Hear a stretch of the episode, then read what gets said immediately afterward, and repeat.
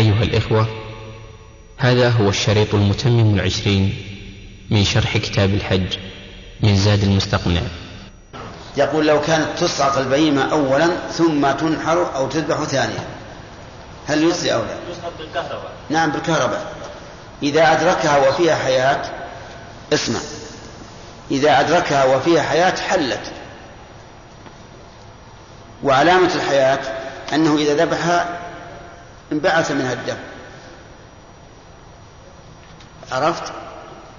ودليل هذا قوله تعالى حرمت عليكم الميتة والدم ولحم الخنزير وما أهل لغير الله به والمنخنقة والموقوذة والمتردية والنطيحة وما أكل السبع في النهاية إلا ما ذكيتم.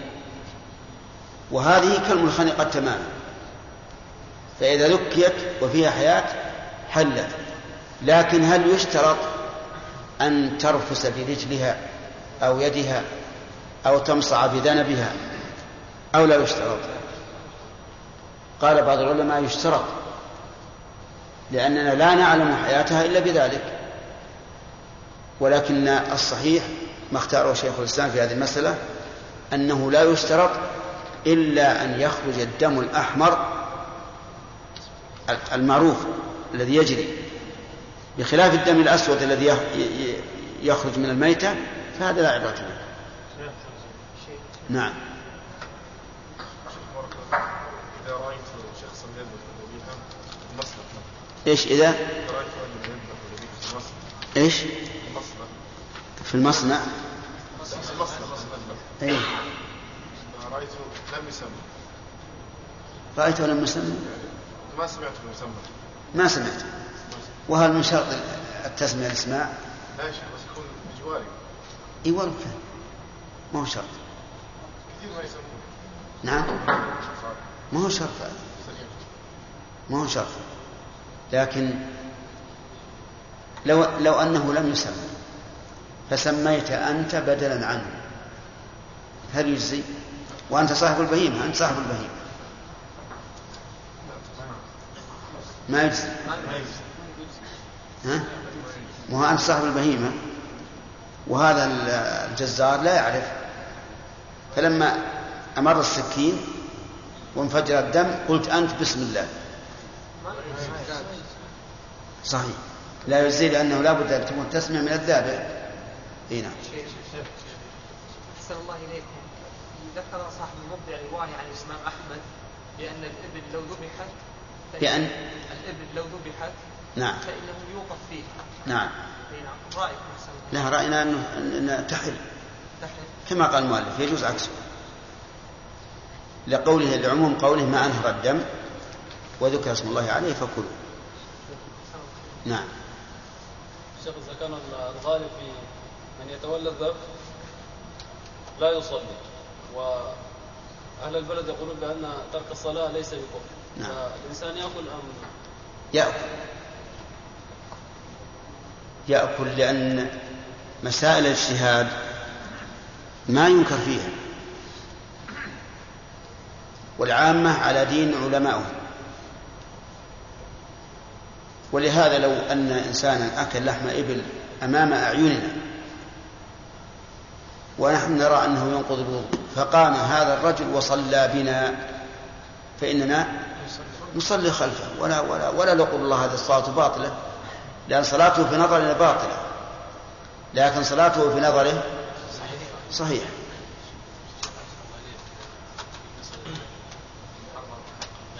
نعم.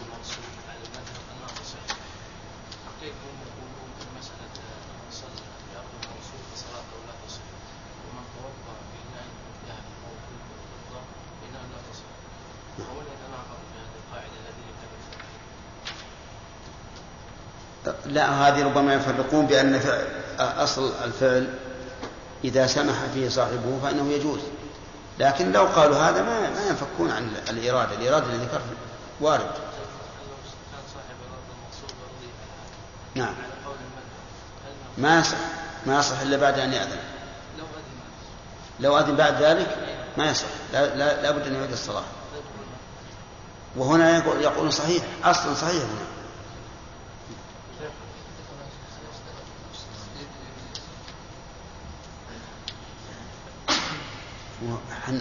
هل ذكرنا أنه يشترط أن يكون اليد اليمنى؟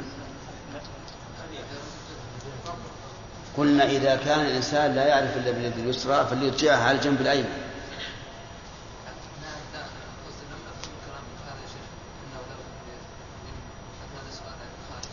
طيب. ذكرت أنا هذا. قلت إذا كان الإنسان أعصر ما يعمل باليد اليمنى فإنه يرجعها على الجنب الأيمن. لأنه أسهل. له نعم. تفضل عنكم يا شيخ. ذكرتم أنه نحن غير مطالبين بان نسأل هل سمى أو لا. نعم. أو حتى هل ذبح أو لا. لأنه الأصل الحل وما لأن الأصل أن ما صدر من, من أهله أن الفعل الصادر من أهله صادر على وجه الصحة. نعم. فلو أن إنسانا يعني اجتهد من عنده وذهب وتحرى وسافر وأتى بال- بالخبر اليقيني بانها بانها ما ذبحت. فهل نحن ملزمون بقوله. بأنها ما ذبحت شلون؟ بأنها لا- يسمون وأنها تقتل. نعم. وأتى ب- باليقين وأتى بالبراهين أي ما يخالف. إذا قال إذا شهد على هذه بعينه إذا شهد على هذه بعينها فإنها لا تحل. نعم مثلا لو ذهب إلى هذه الشركة المعينة نعم. الدجاج. نعم. قال هذه الشركة أنا ذهبت ورايت أنهم يصرفونها. نعم. وتدخل في ماء. ويدخل الكهرباء في الماء ويموت. نعم. فهل نحن ملزمون به ولا لا؟ نقول نحن الاصل الحل ما- لا لا لا هذا هذا ثبت عندنا أنها بطريقة محرمة. لكن لسنا ملزمين بأن نسأل. والسؤال في هذا من باب التنطع والتشديد على النفس. لكن إذا علمنا أن هذا هذه الدجاجة أو هذه الشاة بعينها لم تذبح ذبحا شرعيا فيها حرام. ما في شيخ قلنا ان الذبح الاكبر هو قطع اربعه نعم. وقلنا إن القول الذي يقول بأن قطع وجهين هو الاسعد الدليل. نعم. ولكن إذا قطع وجه واحد من الوجهين نعم. يصدق عليه أنه اثر الدم نعم. هل نقول بصحة الذبح؟ هذه محل تواضع ي- يرى بعض العلماء إذا قطع وجها واحدا مع حلقوم المريض حل. إذا لكن قول قول الرسول لا تفرى الأوجاج. يدل على وجوب فريها كلها. ثم إنه أيضا إذا قطع إحدى الوجهين ما يحصل إنهار الدم الكامل فيما إذا قطع الوجه الثاني. السؤال عن الحل يا شيخ لو قطع وجه واحد. ما تحل. ما حل تحل. حديث أبي داود في ضعف إن يخرج لكن ما أنهر الدم نقول لا يمكن إنهار الدم على وجه الكمال إلا بهذا. نعم. هناك بعض النصارى يهدون إلى أناس لحم إيش؟ يهدون إلى الناس من الهدي من اللحم وهم يسمون باسم المسيح. والشيء الثاني أنهم لا لا بالبيت وأنا نعلم هذا الشيء. لا لا تأكل إذا علمت أنه لم يذكر اسم الله عليها لا تأكل. سواء ذكر اسم المسيح أو ذكر اسم المسيح مع اسم الله أو لم يذكروا شيئا. طيب هم ذبحوا هم نصارى وذبحوا باسم الله وقالوا باسم الله. لكن شوف لاحظ أن لابد تشهد أن هذه الذبيحة بعينها سموا عليها اسم المسيح أو لم يسموا الله عليها. تشهد أن الشاة هذه ما-. لا تأكلها حرام عليك. وإذا- سموا للمسلمين يقول إذا ذبحنا للمسلم نقول بسم الله. طيب. إيه، تحل. نعم. بارك الله فيك. آه، أما تكون هذه شبهة. وهي. يعني آه، أتى بعض الناس كما قال الأخ جزاه الله خير أن آه، هناك تصعق بالكهرباء والبعض يقول لا يذكر اسم الله عليها وأتوا وهم شهود عيان رأوا. هذا الأمر أصبح لنا التبس الأمر يعني أصبح في شبهة والنبي صلى الله عليه وسلم يقول يعني من اتقى الشبهات فاستبرأ لدينه وعرضه نعم. ومن وقع في الشبهات قد وقع في الحرام. نعم. كما رأيت الذين كانوا حديث عهد بكفر وأتوا لنا بلحم ذبحوه. هل في الشبهة؟ كانوا حديث عهد بالكفر واسلموا أسلم. نعم. إيه لكن- أنا فاهم. لكن هؤلاء كالمسلمين في حل الذبيحة كلهم تحل ذبيحته ولهذا لا ينبغي الإنسان أن يكلف نفسه بالسؤال. سم الله وكل. يعني نأكل يا أخي كل يا شيخ كل. أبدا أبدا. كل. كل اللحوم في السوق؟ أي نعم. حتى المعلبة؟ حتى المعلبات.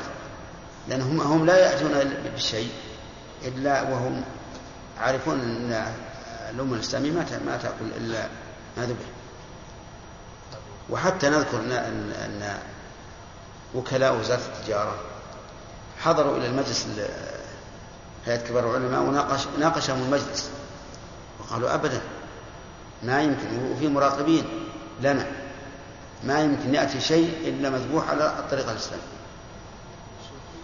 نعم. لو إنسان سمى فذبح بهيمة ولم يقطع وجهين ثم آخر وأكل ما تحل ما تحل ولكن هذا ابتدأ الذبح ها؟ هذا ابتدأ الذبح إيه؟ لكن الثاني ما هو ما سمع يعني المعتبر بالذبح المعتبر نعم. قطع الوجهين بالتسمية من الفاعل. ما يصح من اللي سمى الثاني؟ الثاني لو سمى وأدرك الحياة يجزي. حتى لو لم أي نعم. كل ما أصابها سبب الموت خلها عن القاعدة. كل ما أصابه سبب الموت وأدركته حيا فإنه يجوز دحر لقوله إلا ما ذكيتم. يكفي؟ ها؟ لا. طيب نحن جئنا بعقيدة قال المصنف رحمه الله تعالى ويقول بسم الله والله أكبر.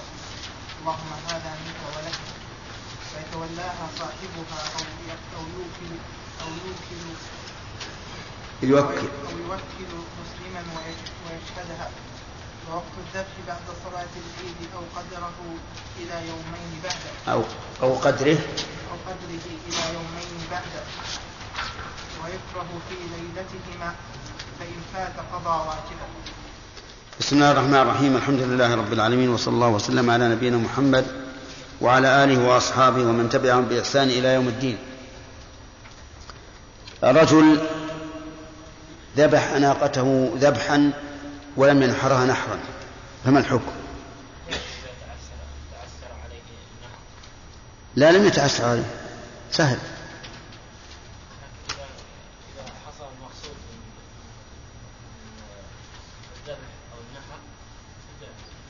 هذا رجل سؤال. رجل ذبح بعيره ذبحا ولم ينحرها نحرا فما الجواب؟ هل تحل أو لا؟ سؤال هل تجزي أو لا؟ قبل أن تستدل. تجزي. تمام. ما الدليل؟ الرسول صلى الله عليه وسلم نعم. أحسنت. تمام. آه، رجل نحر شاة. تحل؟ الدليل؟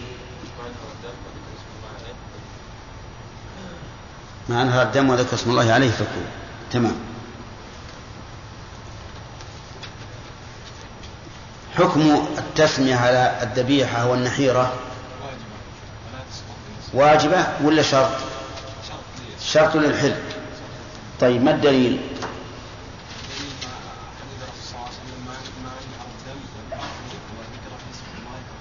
تمام فإذا لم ينكر صح الشرط فيسقط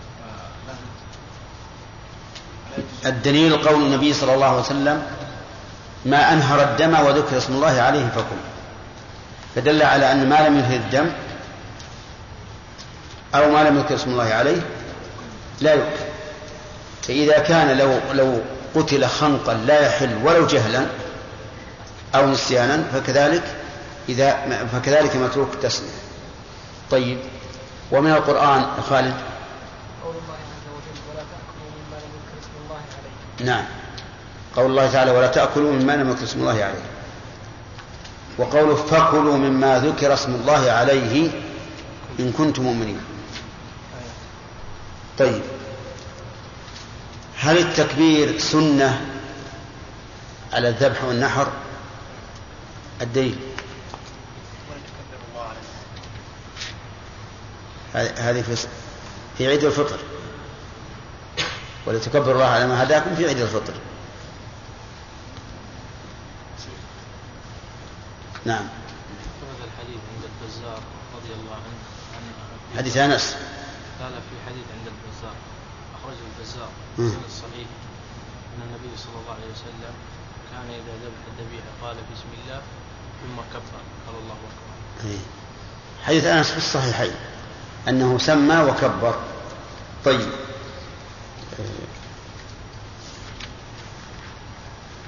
التكبير يا عبد الله واجب أو سنة؟ ما هو الدليل؟ قوله ما أنهر الدم وذكر اسم الله عليه فكل ولم يقل وكبر وكبر الله عليه. طيب. ناخذ درس جديد الآن. قال المؤلف رحمه الله تعالى ويقول أيضا اللهم هذا منك ولك. ها؟ كيف؟ كيف؟ لا كملنا قال ويقول يقول اللهم هذا منك ولك هذا المشار إليه المذبوح أو المنحور. منك عطاء ورزقا ولك تعبدا وشرعا. فهو من الله هو الذي من, من به وهو الذي أمرنا أن نتعبد له بنحره أو ذبحه. فيكون الفضل لله تعالى قدرا والفضل لله تعالى شرعا. إذ لولا أن الله تعالى شرع لنا أن نتقرب إليه بذبح هذا الحيوان أو نحره لكان ذبحه أو نحره بدعة. ولهذا نقول إن الله أنعم علينا بنعمتين نعمة قدرية ونعمة شرعية. أما القدرية فكونه يسره لنا وذله, وذلله لنا حتى إن الرجل يقود هذه البعيرة الكبيرة ليذبحها لينحرها وتنقاد لها. قال الله تعالى وذللناها لهم فمنها ركوبهم ومنها يأكلون. ولك إخلاصا وتعبدا. فيكون الإنسان في هذا الحال متذكرا لنعمة الله تعالى متقربا إليه بالتعبد له. وفي هذه الحال ينبغي أيضا أن يقول اللهم تقبل مني اللهم هذا عني وعن أهل بيتي. وك وتكون تسمية المضحى له عند الذبح. وأما ما يفعله بعض العامة عندنا يسميها في ليلة العيد ويمسح ظهرها من ناصيتها إلى ذنبها وربما يكرر ذلك. هذا عني هذا عني هذا عني هذا عن أهل بيتي هذا عن أمي هذا عن أبي وما أشبه ذلك فهذا من البدع. لأن ذلك لم يرد عن النبي صلى الله عليه وآله وسلم وإنما كان يسمي من هي له عند الذبح. قال ويتولاها صاحبها أو يوكل مسلما ويشهدها. يتولاها صاحبها الضمير فيها يعود على الأضحية. يعني أن الأفضل أن يتولاها صاحبها. والمهم من ذلك هو نحرها أو ذبحها. أما بقية العمل عملية الذبح فهذه ليست مهمة. فإذا ذبحها وأعطى آخر ليكمل سلخها وتوزيعها فإنه فقد حصل على السنة. ولكن المهم أن يذبحها أو ينحرها بنفسه. وهذا مشروط بما إذا كان قادرا. أما إذا كان عاجزا أو جاهلا بما يجب في الذبح فلا ينبغي أن يخاطر ويذبح بل يوكل غيره ولهذا قال أو يوكل مسلما ويشهدها. يوكل مسلما يذبح هذه الأضحية ويشهدها أي صاحبها فيكون حاضرا عنده. ومن الذي يسمي؟ صاحبها أو الذابح؟ الذابح لأنه فعله. فهو يسمي على فعله. وقول المؤلف أو يوكل مسلما علم منه أنه لا يصح أن يوكل كتابيا مع أن ذبح الكتاب حلال لكن لما كان ذبح هذه الذبيحة أو نحر هذه النحيرة لما كان عبادة لم يصح أن يوكل فيه كتابيا. وذلك لأن الكتابية ليس من أهل العبادة والقربة لأنه كافر ولا تقبل عبادته. أما لو وكل كتابيا يذبح له نحير آه، ذبيحة أو ينحر له نحيرة للأكل فإن ذلك لا بأس به. لكن للتضحية أو الهدي لا يجوز. وذلك لأنه ليس إيش؟ ليس من أهل القربة. فإذا كان لا يصح ذلك منه لنفسه فلا يصح منه لغيره. ولهذا اشترط المؤلف أن يوكل مسلما. ويشهدها.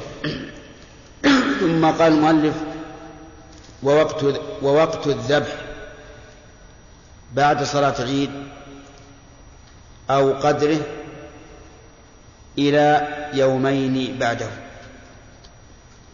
وقت الذبح يعني الوقت الجائز فيه الذبح. يوم العيد بعد الصلاة. بعد صلاة العيد. أو قدره أي قدر زمن الصلاة لمن ليس عندهم صلاة عيد إلى آخر يومين بعده. فتكون أيام الذبح ثلاثة فقط. يوم العيد ويومان بعده. وليس في المسألة دليل على أن الذبح يكون في يومين بعد العيد. لكن إما أن نقول إن الذبح يوم العيد فقط أو أيام التشريق كلها أو أيام التشريق كلها أما وجه الأول الذي يقول لا نحر إلا يوم العيد فلأن الذي يسمى من هذه الأيام يوم النحر هو يوم العيد فيختص النحر به. وقد قال بذلك بعض أهل العلم أن يوم أن يوم الذبح هو يوم العيد فقط. وأما من قال إنها أيام التشريق بالإضافة إلى يوم العيد فتكون أيام الذبح أربعة فله دليل سنذكره بعد إن شاء الله تعالى. وأما تخصيصه بيومين فلا أعلم في ذلك أصلا من السنة. لكنه نعم ورد عن الصحابة رضي الله عنهم تخصيصه بيومين بعد العيد. آه، نرجع الآن إلى قوله ووقت الذبح بعد صلاة العيد. وعلم من كلامه رحمه الله أنه لو ذبح بعد الصلاة فإن ذلك لا يجزي. أنه لذبح قبل الصلاة فإن ذلك لا يجزي. لأنه قبل الوقت. فكما أنه لو صلى الظهر قبل زوال الشمس لم تجزئه عن صلاة الظهر كذلك لو ضحى قبل الصلاة فإنه لا يجزئه لأنه قبل الوقت. وقد ثبت عن النبي صلى الله عليه وسلم الحديث العام الذي يعتبر قاعدة عظيمة في الشريعة من عمل عملا ليس عليه أمرنا فهو رد. وثبت في هذه المسألة بخصوصها أن من ذبح قبل الصلاة فإنما هو لحم قدمه لأهله وليس من النسك في شيء. ثبت ذلك عن رسول الله صلى الله عليه وسلم وأعلنه في خطبة صلاة عيد الأضحى. وقد أورد عليه أبو بردة بن نيار رضي الله عنه أورد عليه قصة وقعت له وهو أنه أحب أن يكون بيته يأكل اللحم قبل أن يصلي في أول النهار فذبح أضحيته قبل أن يصلي. فسأل النبي صلى الله عليه وآله وسلم عن ذلك فقال له شاتك شات لحم. مع أن الرجل جاهل لكن الأوامر لا يعذر فيها بالجهل بخلاف النواهي. فالنواهي إذا فعلها الإنسان جاهلا عذر بها عذر بجهله. أما الأوامر فلا. ولهذا لم يعذره النبي صلى الله عليه وسلم بل قال شاتك شات لحم. وقال من ذبح قبل الصلاة فليذبح مكانها أخرى. فقال أبو بردة إن عندي عناقا هي أحب إلي من شاتين. والعناق الصغيرة من المعز لها نحو أربعة أشهر. يعني فهل أذبحها وجزء عني؟ قال نعم ولن تجزئ عن أحد بعدك. مع أن هذه العناق لا تجزي في الأضحية ما الذي فات منها؟ السن المعتبر شرعا لكن النبي صلى الله عليه وسلم أذن له وقال إنها لا تجزئ عن أحد بعدك. فهذا هو الدليل على أنه لا بد أن, أن يكون الذبح بعد صلاة العيد. فإذا, لم فإذا كان في مكان ليس فيه صلاة عيد فليعتبر ذلك بمقدار صلاة العيد. ولا يعتبر ما حوله. يعني لو فرض أنه في بادية قريبا من عنيزة مثلا. فهل نقول المعتبر صلاة عنيزة؟ لا. المعتبر قدر الصلاة لأنه في مكان لا يصلى فيه, العيد فيعتبر قدر الصلاة. فإذا كانت فإذا كانت صلاة العيد تحل بعد ارتفاع الشمس قيد رمح. وعيد الأضحى يسن فيها التبكير في الصلاة. فليقدر بعد ارتفاع الشمس قدر الرمح نحو ربع ساعة لأن ربع ساعة تتم فيها الصلاة. وإذا كان ارتفاع الشمس قدر رمح مقداره ثلث ساعة أو ربع ساعة فيكون ابتداء الذبح بعد طلوع الشمس بنحو نصف ساعة أو خمس وثلاثين دقيقة.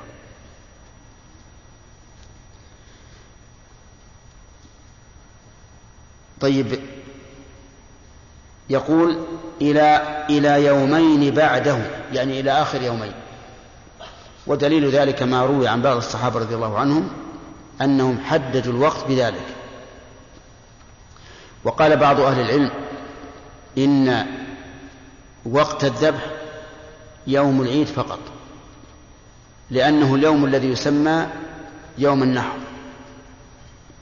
وقال بعض العلماء بل أيام التشريق الثلاثة تبع يوم العيد. وقال آخرون بل شهر ذي الحجة كله وقت للذبح. فالأقوال إذن أربعة أو ثلاثة الأول يوم العيد والثاني يوم العيد ويومان بعده. والثالث يوم العيد وثلاثة أيام بعده والرابع كل شهر ذي الحجة. ولكن أصح الأقوال أن أيام الذبح أربعة يوم العيد وثلاثة أيام بعده. والدليل على هذا أمور. أولا أنه قد روي عن النبي عليه الصلاة والسلام أنه قال كل أيام التشريق ذبح. وهذا نص في الموضوع. ولولا ما أعل فيه من, الإرسال والتدليس لكان فصلا في النزاع. ثانيا قول النبي صلى الله عليه وسلم أيام التشريق أيام أكل وشرب وذكر, وذكر الله عز وجل. فجعل حكمها واحدا أنها أيام أكل يعني مما يذبح فيها وشرب وذكر الله عز وجل. ثالثا أن هذه الأيام الثلاثة كلها تتساوى في تحريم صيامها. لقول عائشة وابن عمر رضي الله عنهم لم يرخص في أيام التشريق أن يصمن إلا لمن لم يجد الهدي. رابعا أن هذه الأيام كلها أيام للرمي لرمي الجمرات. فلا يختص الرمي بيوم بيومين بعد العيد بل كل الأيام الثلاثة خامسا أنها كلها يشرع فيها التكبير المطلق والمقيد أو المقيد على قول بعض العلماء ولم يفرق أحد من العلماء فيما نعلم بين هذه الأيام الثلاثة في التكبير. فهي مشتركة في جميع الأحكام. وإذا كانت كذلك فلا يمكن أن نخرج عن عن هذا الاشتراك وقت وقت الذبح. بل نقول إن وقت الذبح يستمر من بعد صلاة العيد يوم النحر إلى آخر أيام التشريق. وهذا هو القول الذي اختاره شيخ الإسلام ابن تيمية وهو رواية عن الإمام أحمد رحمه الله. طيب هل يجزئ الذبح من حين الصلاة أو لا بد من الخطبة أو لا بد من الخطبة وذبح الإمام. الصحيح أنه يكتفى بالصلاة. ولكن الأفضل أن يكون الذبح بعد الخطبة وبعد ذبح الإمام. وهذا إن فعل الإمام السنة في الذبح وهو أن يخرج بأضحيته إلى مصلى العيد. ويذبح ويذبحها في مصلى العيد. لأن هذا هو السنة الثابتة عن النبي صلى الله عليه وسلم أنه كان يخرج بأضحيته إلى مصلى العيد ويذبحها هناك إظهارا للشعيرة وتعميما للنفع. لأن إذا كانت هناك في مصلى العيد حضرها الفقراء وحضرها الأغنياء أيضا فيعطى الفقراء منها صدقة ويعطى الأغنياء منها هدية. لكن عمل الناس اليوم أنهم لا ي... أن الإمام وغير الإمام لا يذبح في المصلى. وعلى هذا فتكون مراعاة ذبح الإمام مشقة مشقة عظيمة. يعني يحتاج إلى أن نزهم على الإمام إذا رجع إلى بيته ونقول هل ذبحت؟ إن قال نعم ذبحنا. وإن قال لا انتظرنا استحبابا لا وجوبا. لكن هذا في الوقت الحاضر فيه مشقة. وقد ينازع في استحبابه لأن تأخر الذبح عن ذبح الإمام فيما إذا أعلنه الإمام وتبين للناس. ولكن الأف... ولكن مراعاة انتهاء الخطبة أمر سهل. فيقال للناس لا تذبحوا حتى تنتهي الصلاة والخطبة لأن هذا هو الأفضل. وكما قد جاء في بعض روايات الحديث أن الرسول عليه الصلاة والسلام أمر بانتظار الخطبة. قال المؤلف ويكره في ليلتهما أي ليلة أي ليلتي أيام التشريق. لكن المؤلف يرى أن أيام الذبح يومان ولهذا جاءت بالتثنية في ليلتهما أي ليلة الحادي عشر وليلة الثاني عشر. يكره أن يذبح.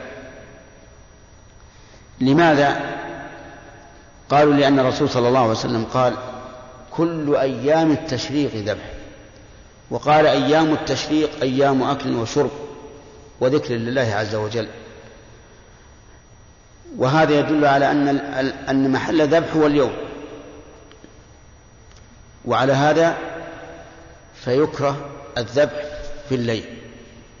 ولأن الذبح في الليل ربما يعمد إليه البخلاء من أجل أن لا يتصدقوا.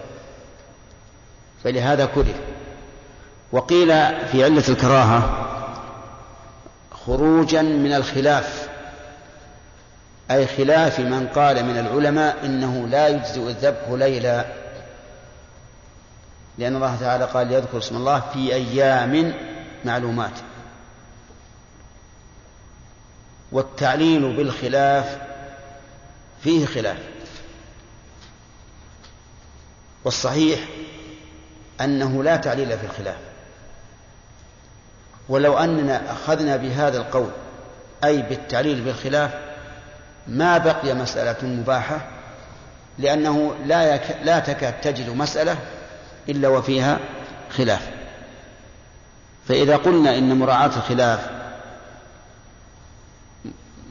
لازمة وأنه يجب أن ندع ما فيه الخلاف من باب دع ما يريبك إلى ما لا يريب إلى ما لا يريبك لم يبقى مسألة إلا وهي مكروهة. فالصواب أنه لا تعليل في الخلاف.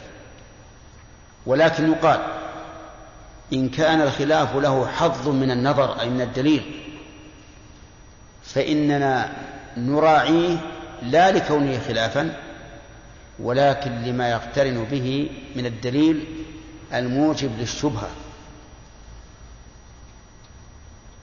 نعم. وهذا هو الصحيح.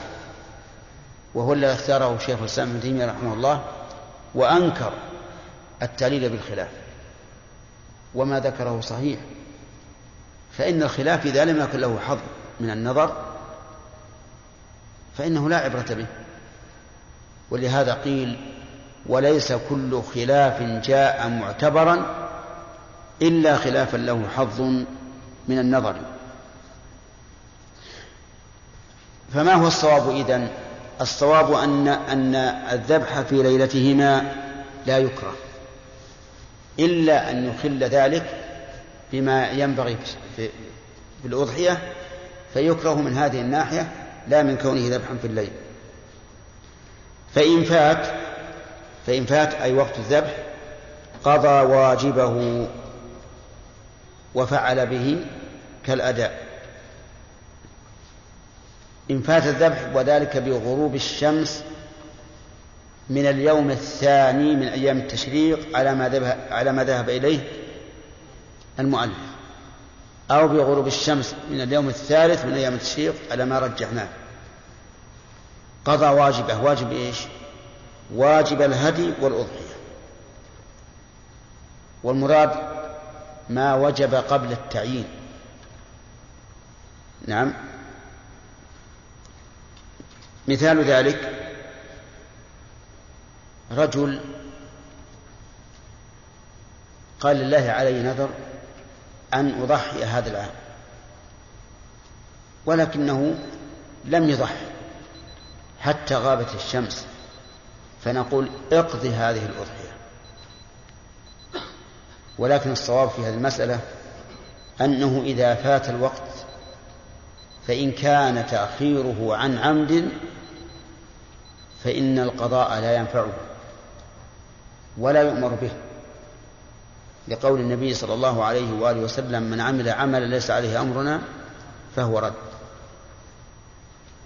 وأما إذا كان عن نسيان أو جهل أو انفلتت البهيمة وكان يرجو وجودها قبل فوات الذبح حتى انفرط عليه الوقت ثم وجد البهيمة ففي هذه الحال يذبح يذبحها لأنه أخرها عن الوقت إيش؟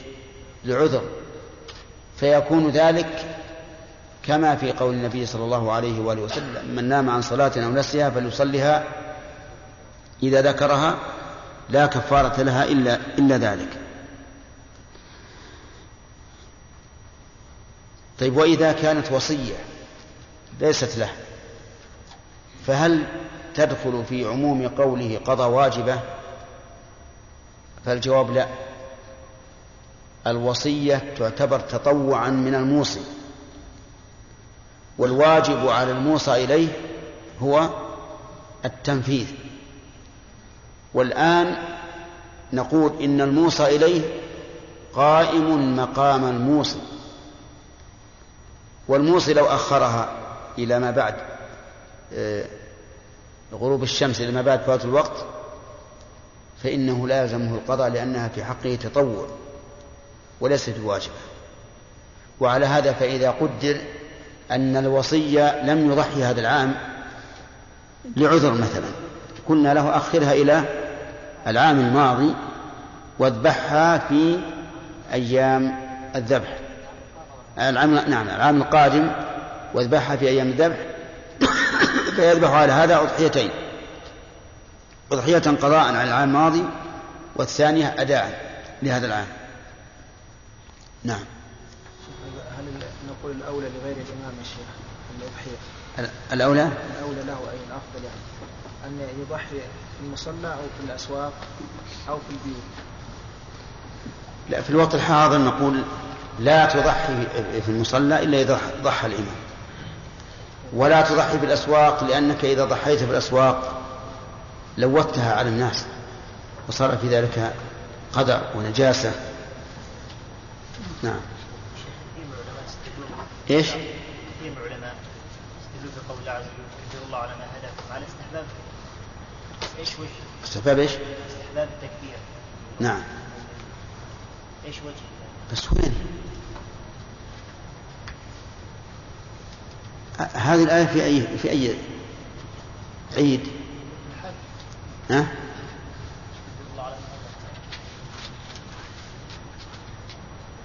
في رمضان. قلنا له قلنا له بالأول أكثر ما تحدث الله تعالى عن التسمية وعن ذكر الله الذبيحة في سورة الحج. تأملها نعم يا سليم. اللهم عنك إذا الإنسان غائب. ونحضر هل بعد منتظر على أيام أيام التشريق الليل. يذبح ما يذبح فات الوقت.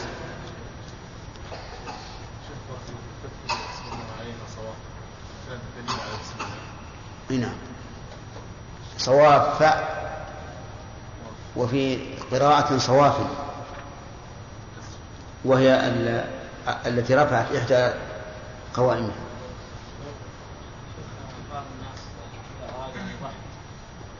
وهو ليس يعني في بلده لا يخص من شعره ولا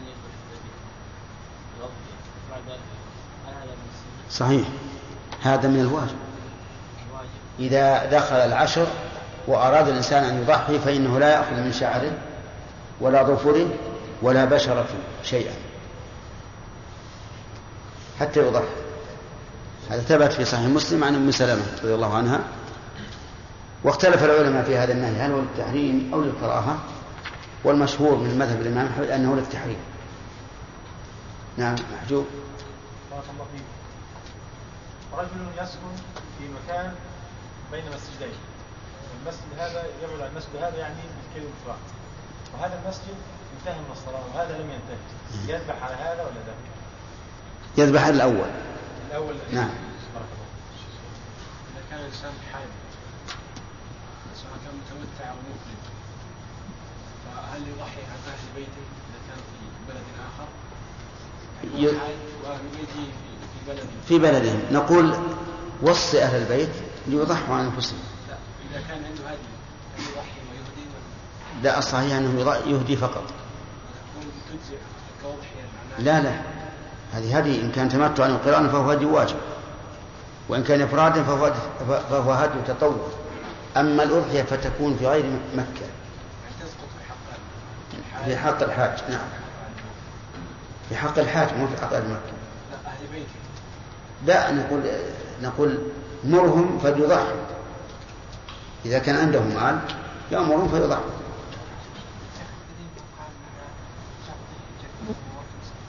نعم. الظاهر ان ان أن دليلهم قوله تعالى الحج اشهر معلومات. فجعل الله تعالى كل الأشهر وقت للحج. والأضحية من جنس الحج كلها عمل يذكر عليه اسم الله.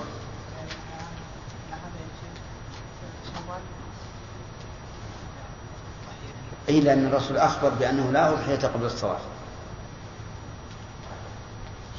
نعم. هل زكاة السرطان صحيحة وهل يسأل عن حاله لم تعلم؟ إيش تقولون؟ يقول هل زكاة السكران حلال؟ تحل ذبيحة؟ الجواب لا لأنه لا قصد له وهل يسأل عن حاله؟ ولا يسأل الأصل حل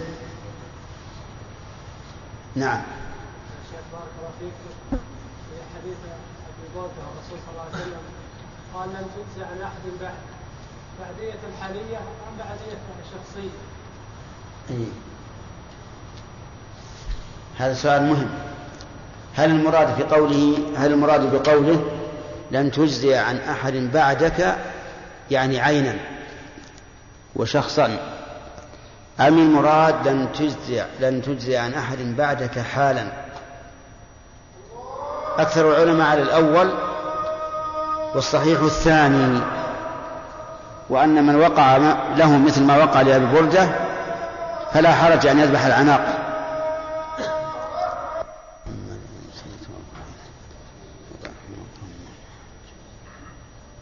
أحسن الله إليكم ذكرتم قبل قليل بأن البعدية بعدية حال وعلى هذا من حصل له مثل ما حصل لأبي بردة نعم فإن له أن يذبح عناقا نعم لكن قول النبي عليه الصلاة والسلام لم تجزي عن أحد بعده نعم لم تجزي نعم كيف أقول قول النبي صلى الله عليه وسلم لم تجزي كيف قلنا سلمك الله بأنها تجزي إذا قلنا بأن البعدية بعدية حال إيه يعني بعدك بعد حالك.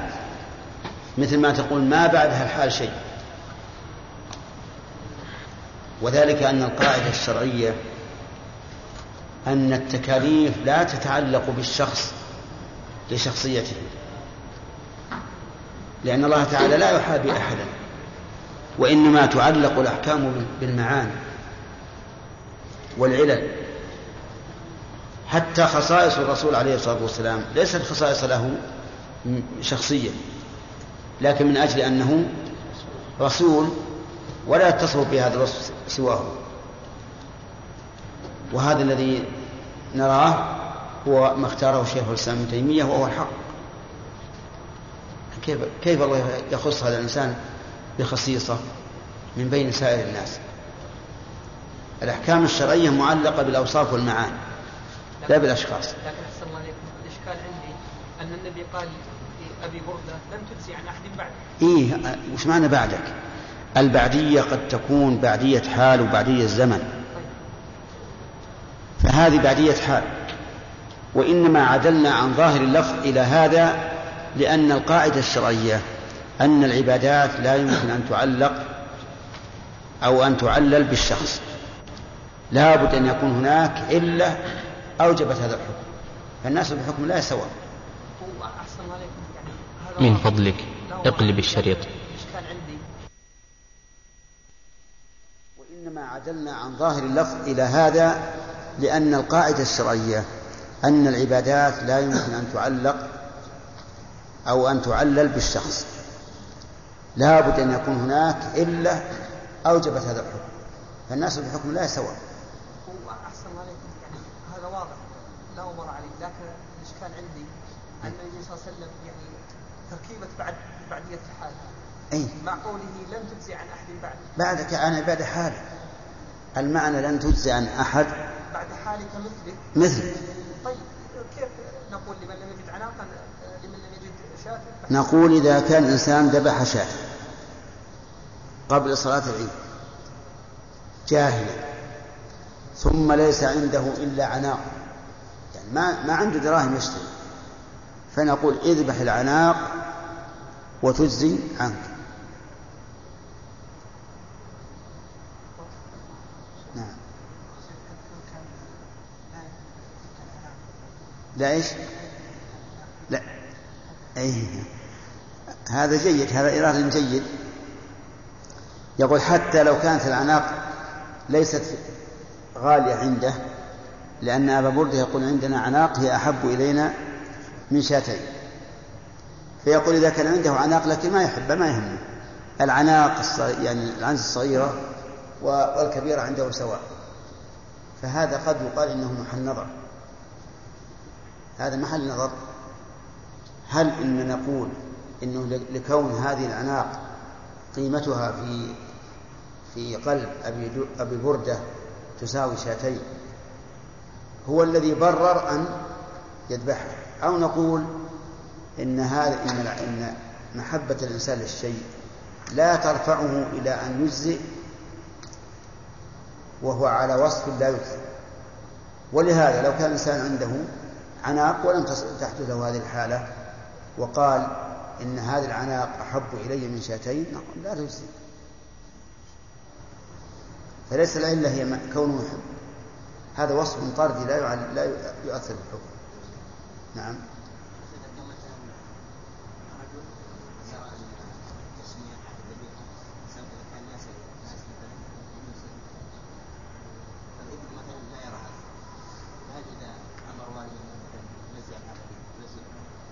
ما مر علينا تو سألنا واحد سألهم بعض الأخوة وقلنا العبرة. العبرة بما يراه الذاكر اي نعم النظر أن يضحي هذا العام ثم ترك حتى ترك الأضحية حتى خرج الوقت متعمدا. فهل الواجب عليه كفارة يمين أم يقضيها من عام العلماء يقولون يجب يجب عليه أن يذبح الأضحية التي نذر لكن مو في هذا العام على القول الراجح. ويجب عليه لتركه الوقت كفارة يمين. نعم.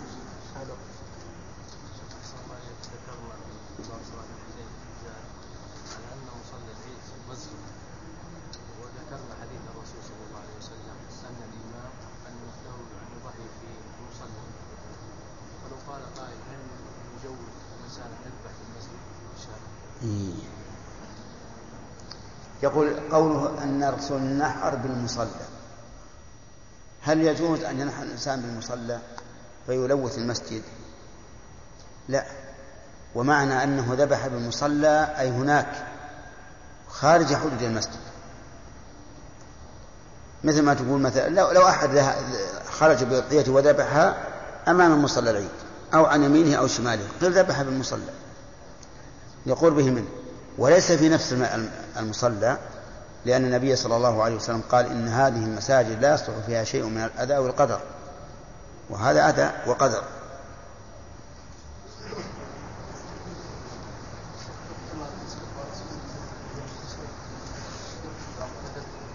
وذكر.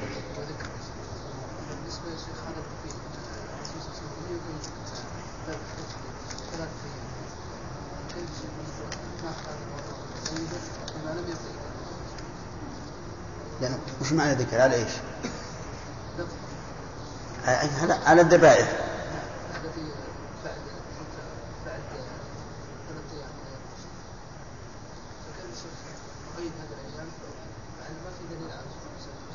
أصل الذكر الذكر على الأخرى. ولكل أمة جعلنا منسكا ليذكر اسم الله في أيام معلومات على ما رزقهم من يشمل حتى الأضاحي ثم الحديث الذي ذكرنا إليه اللي فيه محمد بن إسحاق وعلة بالتدليس قال أيام التشريق كل أيام التشريق ذبح.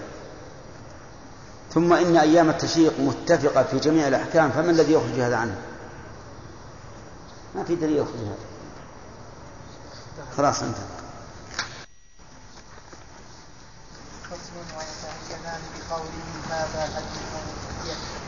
لا أمنية وإذا تعينت لم يجد لم يجد بيعها ولا هبتها إلا أن إلا أن يبدلها بخير منها ويجز صوفها ويجوز صوفها ونحوه إن كان أنفع له ويتصدق له له له لا. له إن كان أنفع له. لها نعم عدل العدل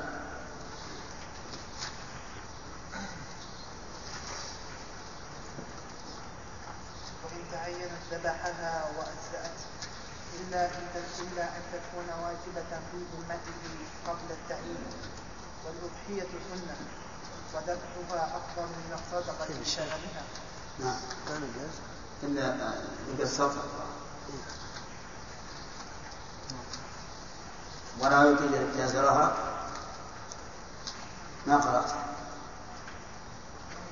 ما هو جلده ولا يعطي جازرها أجرته منها. ولا يبيع جلدها ولا شيء منها. إلا يتصدقوا. ها؟ بل ينتفعوا به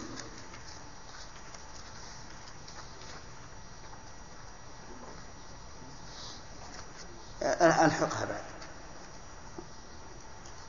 السنة أن يأك- يأكل ويهدي ويتصدق ويتصدق إفلاحا وإن أكلها إلا أوقية تصدق بها جاز. بسم الله الرحمن الرحيم. الحمد لله رب العالمين.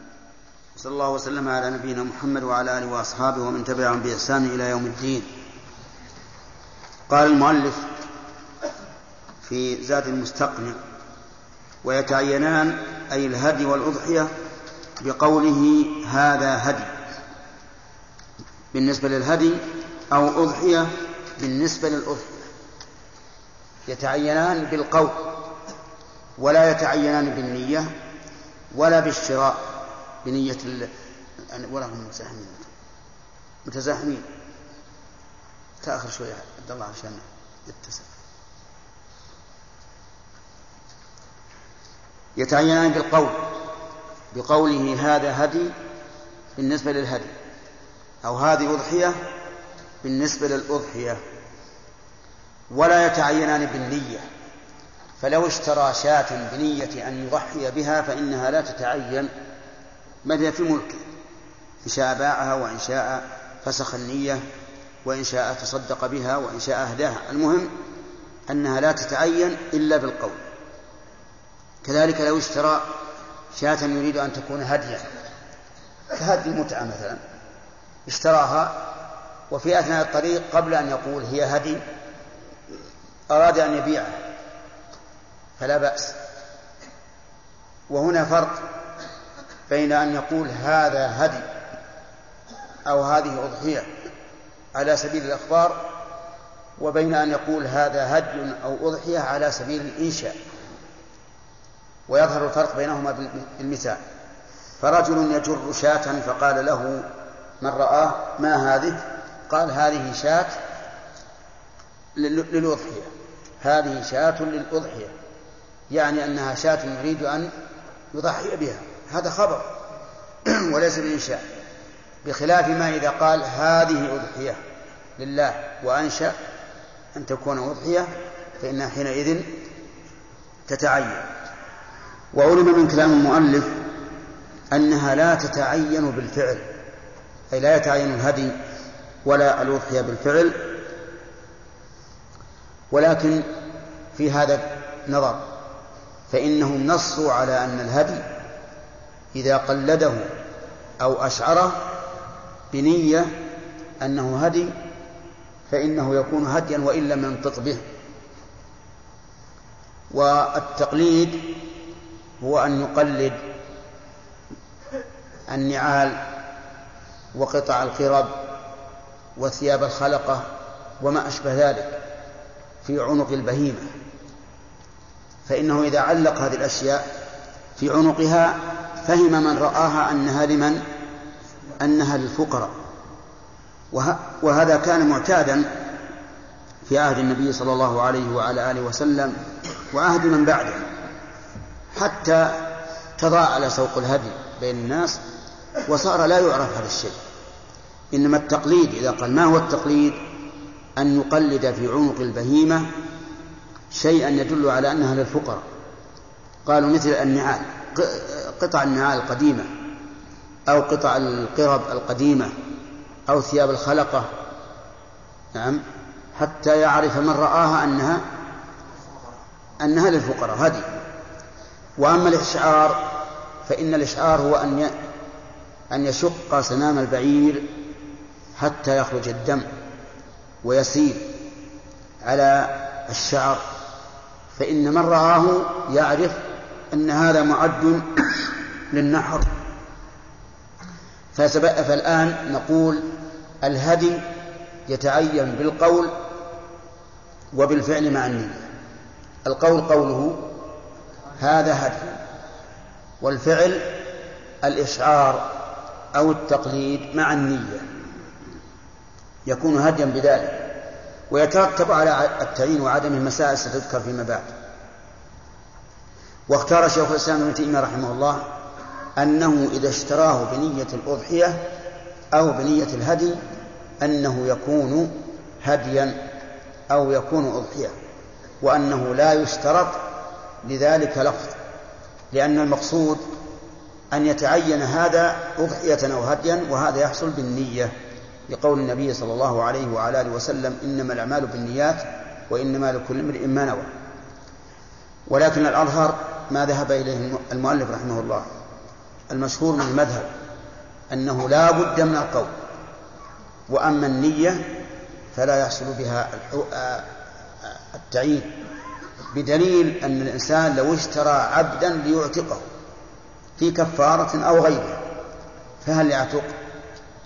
لا أو اشترى بيتا ليوقفه على الفقراء أو المساكين أو طلبة العلم أو ما أشبه ذلك فإنه لا يكون البيت وقفا بمجرد الشراء حتى يفعل ما يختص بهذا الشيء ولهذا قلنا في الهدي لما كان يشرع تقليده أو إشعاره قلنا إن تقليده أو إشعاره بالنية يعتبر إيش؟ تعيينا يعتبر تعيينا. يقول المؤلف لا بالنية يعني لا يشترط لا يتعين بالنية. كما لو أخرج الإنسان دراهم ليتصدق بها فهل تتعين صدقة؟ لا. لا تتعين إن شاء أمضاها وإن شاء أبقاها لأنه لم يدفعها للفقراء. فالحاصل أن أننا إذا سئلنا بماذا تتعين الأضحية قلنا بالقول. وبماذا يتعين الهدي؟ قلنا بالقول وبالفعل. وإنما زاد الهدي بالفعل لأن له فعلا خاصا وهو التقليد أو الإشعار أما الأضحية فليس لها فعل خاص ولهذا لا لا تكون أضحية إلا بالقول. ثم قال وإذا تعينت لم يجز بيعها. هذه الأحكام التي تترتب على تعينها. إذا تعينت لم يجز بيعها لأنها صارت صدقة لله. كالوقف لا يجوز بيعه. كالعبد إذا أعتق لا يجوز بيعه فلا يجوز بيعها بأي حال من الأحوال حتى لو ضعفت وهزلت فإنه لا يجوز له بيعها. و ولكن لا بد من الشروط السابقة شروط الأضحية. ولا هبتها. نعم ولا يجوز أن يهبها لأحد. والفرق بين البيع والهبة أن البيع بعوض والهبة تبرع بلا عوض. طيب وهل يجوز أن يتصدق بها؟ لا يعني ولا يجوز أيضا أن يتصدق بها. لا بد أن يذبحها ثم بعد ذبحها إن شاء وهبها وتصدق بما يجب التصدق به وإن شاء أبقاها وإن شاء تصدق بها كلها لكن لا بد أن يتصدق منها بجزء. كما سيأتي إن شاء الله ذكر. المهم إذا تعينت يترتب على ذلك أحكام. أولا إيش؟ تحريم بيعها وهبتها والصدقة بها وينبني على ذلك وجوب ذبحها. ولا بد. وعلى هذا فلو أن الإنسان يقود هديه فلقي فقراء وقالوا أعطنا إياه فأعطاهم إياه فهل يجزئه عن الهدي؟ لا لا يجزئه فإن قالوا نذبحه لك ووكلهم في ذلك فهل يجزئ؟ لا في تفصيل إن كان يثق بهم وأنهم سوف يذبحونه فلا بأس ويكونون وكلاء له أما إذا لم يثق بهم بحيث يخشى أنهم يأخذونه ثم يذهبون يبيعون يبيعونه فهذا لا لا يجزئ قال المؤلف إلا أن يبدلها بخير منها. فيجوز. قال إلا أن يبدلها بخير منها. والإبدال نوع من البيع. لكن الغالب أن البيع يكون بنقد ثم يشتري بدلها أضحية لكن إذا أبدلها بخير منها. مثل أن يكون عين هذه الشاة أضحية. ثم وجد مع شخص آخر شاة خيرا منها بالسمن والكبر والطيب وأراد أن يبدلها بخير منها فإن ذلك لا بأس به لأنه زاد خيرا ولم يتهم برد شيء من ملك هذه الأضحية إلى إلى إلى إلى نفسه وربما يستدل لذلك بحديث الرجل الذي قال يا رسول الله إني نذرت إن فتح الله عليك مكة أن أصلي في بيت المقدس قال صلها هنا. فأعاد عليه قال صلها هنا يعني في مكة لأن مكة أفضل من بيت المقدس. فأعاد عليه الثالثة فقال في الثالثة أو الرابعة شأنك إذا فدل ذلك على أن الإنسان إذا أبدل العبادة بما هو خير منها فإن ذلك جائز. ولا ولا بأس به. وعلى هذا فإذا أبدلها بخير منها فلا فلا حرج. لأن أولا للدليل الأثري والدليل النظري وهو الدليل الأثري قصة الرجل الذي نذر أن يصلي في بيت المقدس فقال له النبي صلى الله عليه وآله وسلم صلي هنا وأما النظر فيقال إنه زاد خيرا. زاد خيرا لأن هذه أفضل وأنفع للفقراء وأثمن في الغالب. وعلم من قوله إلا أن يبدلها بخير منها أنه لو باعها ليشتري خيرا منها. فإن ذلك لا يجوز. لأن المؤلف استثنى مسألة واحدة وهي الإبدال وعلى هذا فلو قال أنا أريد أن أبيعها ثم أشتري خيرا منها قلنا لا يجوز. وقال بعض العلماء يجوز لأن الأعمال بالنيات وهذا الرجل باعها بنية أن يبدلها بخير منها فيكون آه، جائزا كما لو أبدلها رأسا بخير منها. ولكن الأولى سد الباب وأن لا يتصرف فيها ببيع لأنه ربما يتصرف فيها ببيع ليشتري خيرا منها ثم لا يتيسر له أن يشتري أو يأخذه الطمع أو ما أشبه ذلك.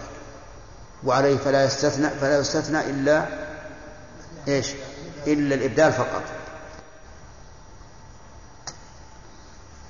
ثم قال المؤلف ويجز صوفها ونحوه. هذا أيضا مما يترتب على التعيين. أنه لا يأخذ منها شيئا لا صوفا ولا لبنا إذا كان لها إذا كان لها ولد يضره أخذ اللبن لأن لأنها الآن أصبحت خارجة عن إيش؟ عن ملكه فلا يجوز الصوف. لو قال أنا أريد أن أجوز صوفها لأن لأني سأذبحها فأجوز الصوف لأنتفع به. قلنا لا يجوز. إلا إذا كان أنفع لها. إذا كان أنفع لها فلا بأس. وكيف يمكن أن يكون أنفع لها؟ يمكن إذا كان عليها صوف كثير يؤذيها. وكان في جزه راحة لها. أو أو نبت فيها جرح. وجز الشعر من أجل إبراز الجرح للهواء حتى ينشف ويبرأ. المهم إذا كان جز الصوف أنفع فإنه يجزه. طيب وإن لم وإن كان أضر؟ وإن لم يكن فيه نفع ولا ضرر فلا يجوز لأن المؤلف يستثنى ذكر إذا كان أنفع. وقوله صوفها ونحوه ما الذي نحو الصوف؟ الشعر والوبر. ومن أشعار ومن قال الله تعالى ومن أشعارها ومن أصوافها وأوبارها وأشعارها أثاثا ومتاعا إلى حين الشعر يكون للبقر وللإبل و وإيش؟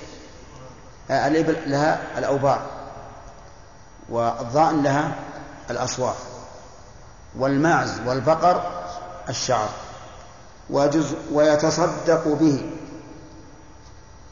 يتصدق بهذا الذي جزه وظاهر كلام المؤلف أنه لا ينتفع به وأنه يجب أن يتصدق به. فلو قال أريد أن أجعله ثيابا أو أجعله حبالا قلنا لا يجوز. بل يجب أن تتصدق به. وقال بعض العلماء لا يجوز أن ينتفع به. لأنه إذا كان له أن ينتفع بالجلد كاملا فالشعر من باب من باب أول. وهذا هو الصحيح أنه لا يجب عليه أن يتصدق به لكن يجب أن نلاحظ الشرط الأول وهو أنه لا يجوز له إلا إذا كان ذلك أنفع لها فإذا كان أنفع لها وجزه فنقول إن شئت تصدق به وإن شئت فهبه وإن شئت فانتفع به لأن انتفاعك بالجلد والصوف بل والشحم واللحم والعظام جائز ولا يلزمك أن تخرج إلا ما يصدق عليه اسم اللحم كما سيأتي. قال ولا يعطي جازرها أجرته منها ولا يبيع جلدها ولا شيئا منها. لا يعطي الجازر أجرته منها. من الجازر؟ الذابح والناحر. الناحر للإبل والذابح لغيره. لا يعطيه أجرته منها. لأن هذا الجازر نائب عنه. وهو ملزم بأن يذبحها هو بنفسه. فإذا كان ملزما بأن يذبحها من أجل أن تكون قربة فإنه لا يمكن أن يعطي الجازر منها أجرته وهو وكيل عنه قد يقول قائل ألستم تجيزون أن يعطى العامل على الزكاة من الزكاة؟ فلماذا لا يجوز أن نعطي الجازر جازر الأضحية والهدي من الهدي؟ كما نعطي العامل على الزكاة. قلنا الفرق ظاهر لأن هذا الجازر وكيل عن من؟ عن المالك. ولهذا لو وكل الإنسان شخصا يؤدي زكاته يفرق زكاته لو وكل شخصا يفرق زكاته فإنه لا يجوز أن يعطيه من سهم العاملين عليها واضح يا جماعة؟ يعني الإنسان أرسل لشخص عشرة آلاف ريال قال خذ هذه وزعها زكاة. فهذا الذي أخذ العشرة آلاف لا يجوز أن يأخذ لنفسه منها شيئا. لأن العامل عليها هو الذي يتولاها من قبل ولي الأمر. نعم. طيب إذن لا يعطي الجازر أجرته منها وهل يجوز أن يعطيه شيئا من الأجرة؟ الجواب لا. يعني لو قال اذبحها لي وكانت تذبح بعشرة ريالات. قال أعطيك خمسة من لحمها وخمسة نقدا. أيجوز؟ لا يجوز. لأنه في ذلك يكون قد باع ما تقرب به إلى الله. قد باع اللحم لأن عوض الأجرة بمنزلة عوض المبيع. فيكون قد باع لحما أخرجه لله وهذا لا يجوز. وهل يجوز أن نعطي الجازر هدية أو صدقة؟ نعم. يجوز كغير. يجوز أن يعطيه صدقة يجوز أن يعطيه هدية. إن كان فقيرا أعطاه صدقة وإن كان غنيا أعطاه هدية. نعم.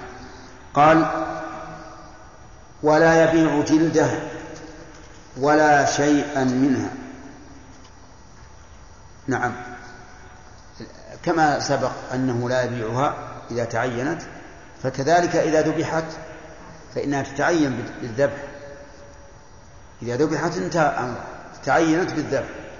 ويحسن أن نضيف هذا أيضا إلى ما سبق من أنها تتعين بالقول وبالفعل الدال عليه على تعيين وبالذبح لأن إذا ذبحت ما عاد يتصرف فيها انتهت. طيب لا يبيع جلدها بعد الذبح. لماذا؟ لأنها تعينت لله بجميع أجزائها. وما تعين لله فإنه لا يجوز أخذ العوض عليه. ودليل ذلك حديث عمر بن الخطاب رضي الله عنه أنه حمل على فرس له في سبيل الله. إيش معنى حمل؟ يعني أعطى شخصا فرسا يجاهد عليه. ولكن الرجل الذي أخذه أضاعه. أضاع الفرس ولم يهتم به.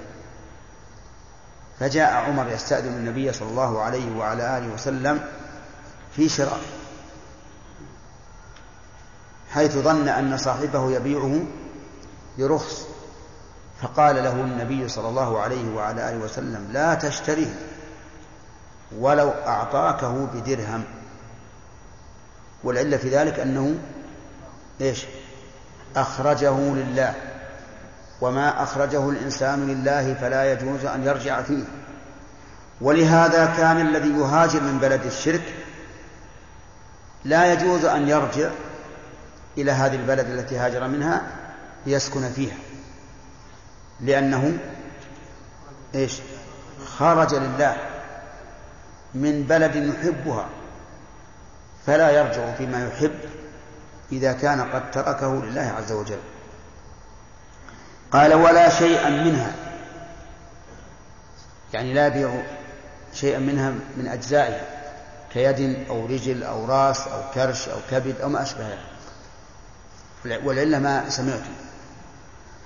وظاهر كلام المؤلف أنه لا يبيع شيئا من ذلك ولو صرفه فيما ينتفع به. وعلى هذا يمكن أن يلغز بهذه المسألة. يقال شيء يجوز الانتفاع به ولا يجوز بيعه ليشتري ما ينتفع به بدله.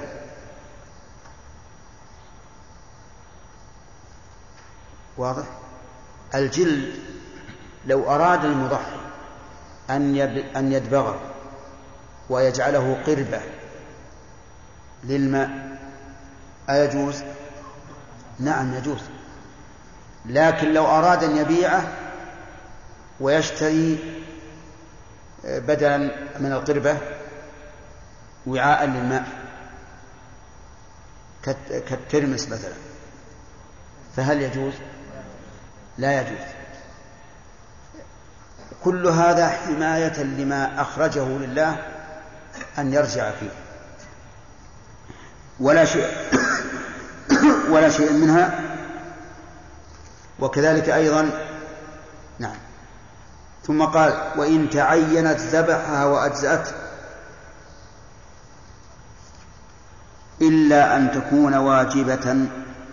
عندكم تعينت وإلا تعيبت؟ بالباء ولا بالنون؟ بالباء. نعم. لا الظاهر من الصواب بالباء. وإن تعيبت ذبحها وأجزأته إلا أن تكون واجبة بذمته قبل التعيين. إن تعيبت الفاعل يعود على المتعين من هدي أو ضحية وهذا مما يترتب على قولنا إنها تتعين. أنها لو تعيبت بعيب يمنع من الإجزاء فإنه يذبحها وتجزي مثال ذلك اشترى شاة للأضحية. ثم انكسرت رجلها. ولا صارت وصارت لا تستطيع المشي مع الصحاح بعد أن عينها. فإنه في هذه الحال يذبحها وتجزئه. يذبحها وتجزئه. لأنها لما تعينت صارت أمانة عنده. فإذا تعيبت بغير فعله أو تفريطه لم يلزمه الضمان وأجزأه أن يذبحها أفهمتم يا جماعة؟ طيب. هذا هذا هو تعليم الحكم. لأنها لما تعينت صارت عنده إيش؟ أمانة. أمانة. كالوديعة. وإذا كانت أمانة ولم يحصل تعيبها بفعله أو تفريطه فإنه لا ضمان عليه فيذبحها وتجزئه. وربما يستدل لذلك بقصة الرجل الذي اشترى أضحية فعاد الذئب على أليتها فأكلها. فأذن له النبي صلى الله عليه وعلى آله وسلم أن يضحي بها. وذلك لأن فقد الألية عيب يمنع الإجزاء. لكنه لما كان هذا العيب بعد التعيين وليس بتفريط منه ولا بفعله فإنه يكون أمينا ولا ضمان عليه. طيب. إذا قوله وإن تعيبت ذبح وأجزأت. يستثنى من ذلك إذا تعيبت بفعله أو تفريطه. بفعله. بأن تكون بعيرا. حمل عليها ما لا تستطيع أن تحمله ثم عثرت وانكسرت. ففي هذه الحال يضمنها بمثلها. أو خير منها وكذلك لو كان بتفريطه كأن كانت في ليلة شاتية باردة وتركها أي ترك الأضحية في مكان بارد فتأثرت من البرد ففي هذه الحال يجب عليه ضمانها بمثلها أو خير منها لماذا؟ آه. لأنه فرط فلتفريطه يجب عليه الضمان. قال إلا أن تكون واجبة في ذمته قبل التعيين.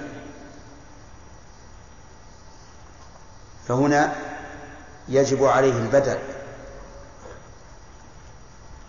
مثال ذلك رجل عليه هدي تمتع. هدي التمتع واجب في ذمته أو واجب بالتعيين. ها؟ واجب في ذمته لكن هدي التطوع لا يجب عليه إلا إذا عينه وجب عليه ذبحه. انتبهوا لهذا الفرق. الواجب في الذمة قبل التعيين يطالب به الإنسان كاملا. والواجب بالتعيين وأصله تطوع في فيه هذا التفصيل الذي ذكرتم الذي سمعتم وهو أنه لا ضمان عليه إلا أن يكون ذلك بفعله أو أو تفريطه المثال الواجب قبل التعيين قلت لكم مثاله هدي التمتع. اشترى رجل هدي تمتع وعينه. ثم بعد ذلك عثر هذا الهدي وانكسر. فهل يجزئه أن يذبحه ولو كان منكسرا؟ لا.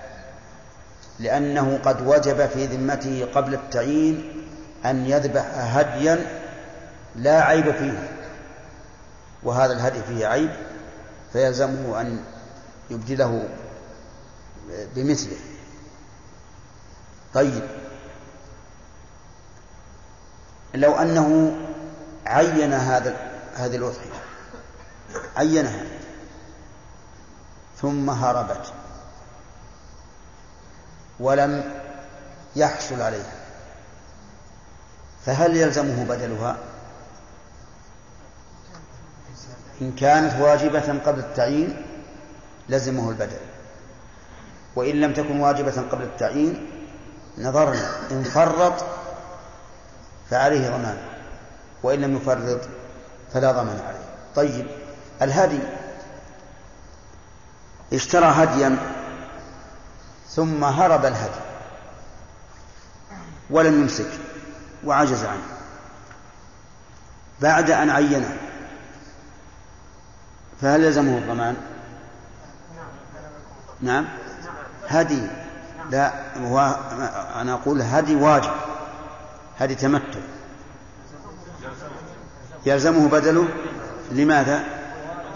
لأنه واجب في ذمته قبل التعيين. أما إن كان هدي تطوع فلا فإنه لا طيب وإذا قلنا يجب عليه بدله فاشترى البدل. وذبحه. وبعد ذبحه وجد الضال الذي هرب. فهل يلزمه أن يذبحها أن يذبحه أو يكتفى بالبدل؟ نعم. يكتفى بالبدل. هذا القول هو الراجح. أنه في هذه الحال يكتفى بالبدل لأن الرجل ضمن ما, ما, ما, هرب وأدى الواجب عليه بدلا عن الذي إيش؟ عن الذي هرب وإذا كان يجوز أن يبدلها بخير منها وهي حاضرة فكذلك إذا كانت هاربة من باب أولى ولكن المذهب يقول نعم. ولكن المذهب أنه لا يسترجع الضال إذا وجد بل يذبحه. قالوا لأن هذا الضال تعين بالتعيين فيجب عليه أن يذبحه لأنه عين. لكن هذا التعليل كما سمعتم عليل هو تعين بالتعيين ولكن أقام مقامه البدل أقام مقامه البدل فبدأت ذمته. فإذا عاد هذا الذي ظل فإنه يعود على ملك صاحبه يتصرف فيه تصرف المالك في ملكه. طيب. ثم قال المؤلف رحمه الله والأضحية سنة. الأضحية هي ما يذبح من من النعم في أيام الأضحى تقربا إلى الله عز وجل. هذه هي الأضحية. فقولنا ما يذبح في أيام الأضحى خرج به ما يذبح في غير أيام الأضحى. فإنه ليس بأضحية. حتى ولو ذبح ضحى فالعقيقة مثلا إذا ذبحناها في الضحى في غير أيام الأضاحي. لا تسمى أضحية لأن الأضحية إنما تكون في أيام الأضحى. طيب. وقولنا تقربا إلى الله خرج به ما لو ذبح وليمة عرس في أيام الأضحى. فإنها ليست إيش؟ ليست بأضحية لا بد أن ينوي بذلك التقرب إلى الله عز وجل بهذا الذبح قال سنة.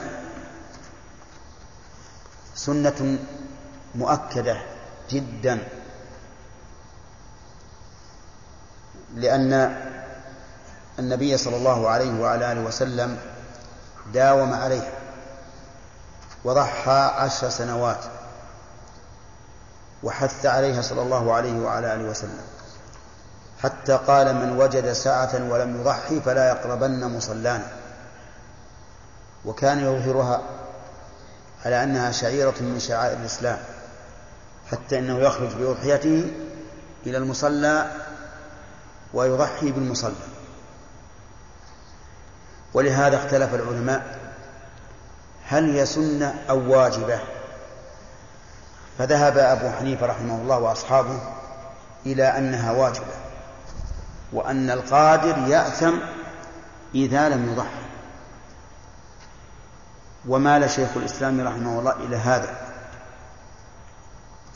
وأن القادر إذا لم يضحي فهو آثم. لأنها شعيرة ظاهرة. قرنها الله تعالى بالصلاة. في قوله فصل لربك وانحر. وفي قوله قل إن صلاتي ونسكي ومحياي ومماتي لله رب العالمين. والقول بالوجوب قوي للقادر لكثرة الأدلة الدالة على عناية الشارع بها واهتمامه بها. ولكن على من تسن أعلى الأحياء أم على الأموات؟ الجواب أنها على الأحياء. سنة للأحياء وليست سنة للأموات. ولهذا لم يضحي النبي صلى الله عليه وعلى آله وسلم عن أحد ممن مات له. لا ضحى عن زوجته خديجة وهي من أحب النساء إليه ولا عن عمه حمزة وهو من أحب أعمامه إليه.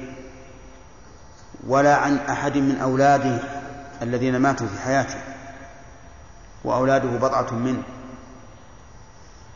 وإنما ضحى عنه وعن أهل بيته ومن أراد أن يدخل الأموات في العموم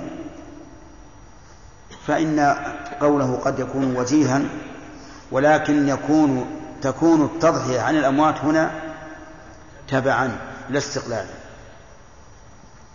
ولهذا لا يشرع أن يضحى للإنسان الميت استقلالا لعدم ورود ذلك عن النبي صلى الله عليه وعلى آله وسلم.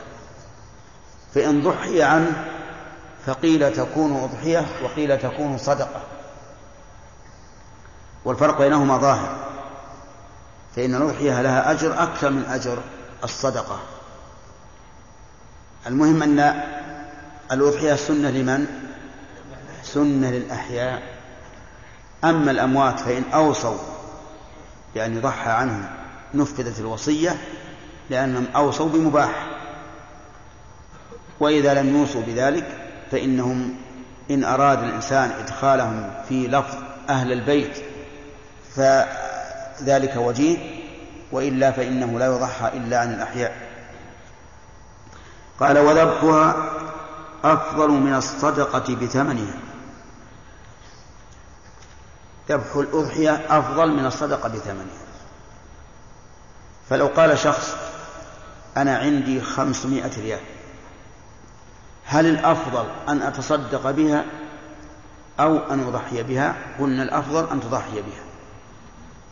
فإن قال لو اشتريت بها لحما كثيرا أكثر من قيمة الشاة أكثر من الشاة أربع مرات أو خمس مرات. فهل هذا أفضل أو أن أضحي؟ قلنا الأفضل أن تضحي.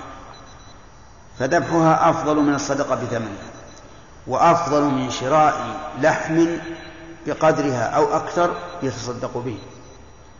وذلك لأن المقصود الأهم في الأضحية هو التقرب إلى الله تعالى بذبحها هذا هو هذا هو الأهم قال الله تعالى لن ينال الله لحومها ولا دماؤها ولكن يناله التقوى منكم.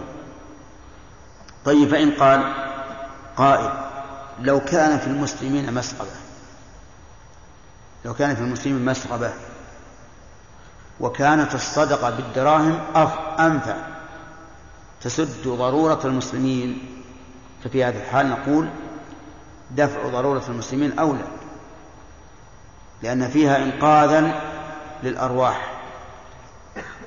وأما الأضحية فهي إحياء للسنة لكن قد يعرض للمفضول ما يجعله أفضل من الفاضل. ثم قال المؤلف وسن أن يأكل ويهدي ويتصدق ويهدي ويتصدق أثلاثا. يعني كيفية توزيع الأضحية؟ أفاد المؤلف بقوله ترى الوقت انتهى كان عندكم أسئلة؟ نعم. نعم. القول الراجح نعم. هو مخير أعد أعد. قلنا في قول إن كان أنفع لها ويتصدق بها نعم. قلنا القول الراجح تصدقوا به أي بال- بالصوف. أي نعم. نعم. قلنا القول الراجح هو مخير إما يتصدق بها أو يأخذها نعم. لو باعها لو باع هذا ما في بأس. يجوز نعم.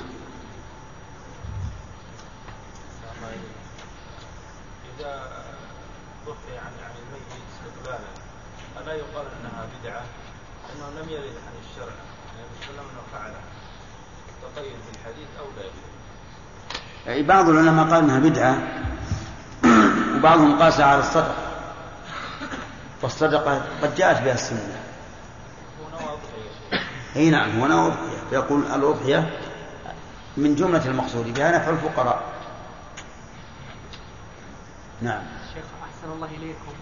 ذكرتم ذكرتم بجواب الأخ عبد الله بأنه لا بأس أن يبيع الإنسان صوفها نعم. الفقهاء منعوا بيع الجلد. أي فرق بين الصوف والجلد؟ نعم. تعرف ان أن الفقراء أيها الإخوة، الفقهاء يقول حتى في ختام هذه الصوف ما المادة يجوز بيعه. نسأل الله أن يلقاكم في لقاءات متجددة مع تحيات مؤسسة الاستقامة؟ الإسلامية للإنتاج والتوزيع في عنيزة. شارع هلالة. رقم الهاتف والناسخة الهاتفية. صفر ستة. ثلاثة ستة أربعة. ثمانية ثمانية ثمانية صفر. والرقم الثاني. صفر ستة. ثلاثة ستة أربعة. خمسة ثمانية ثمانية صفر. ورقم صندوق البريد اثنان وخمسمائة وألف.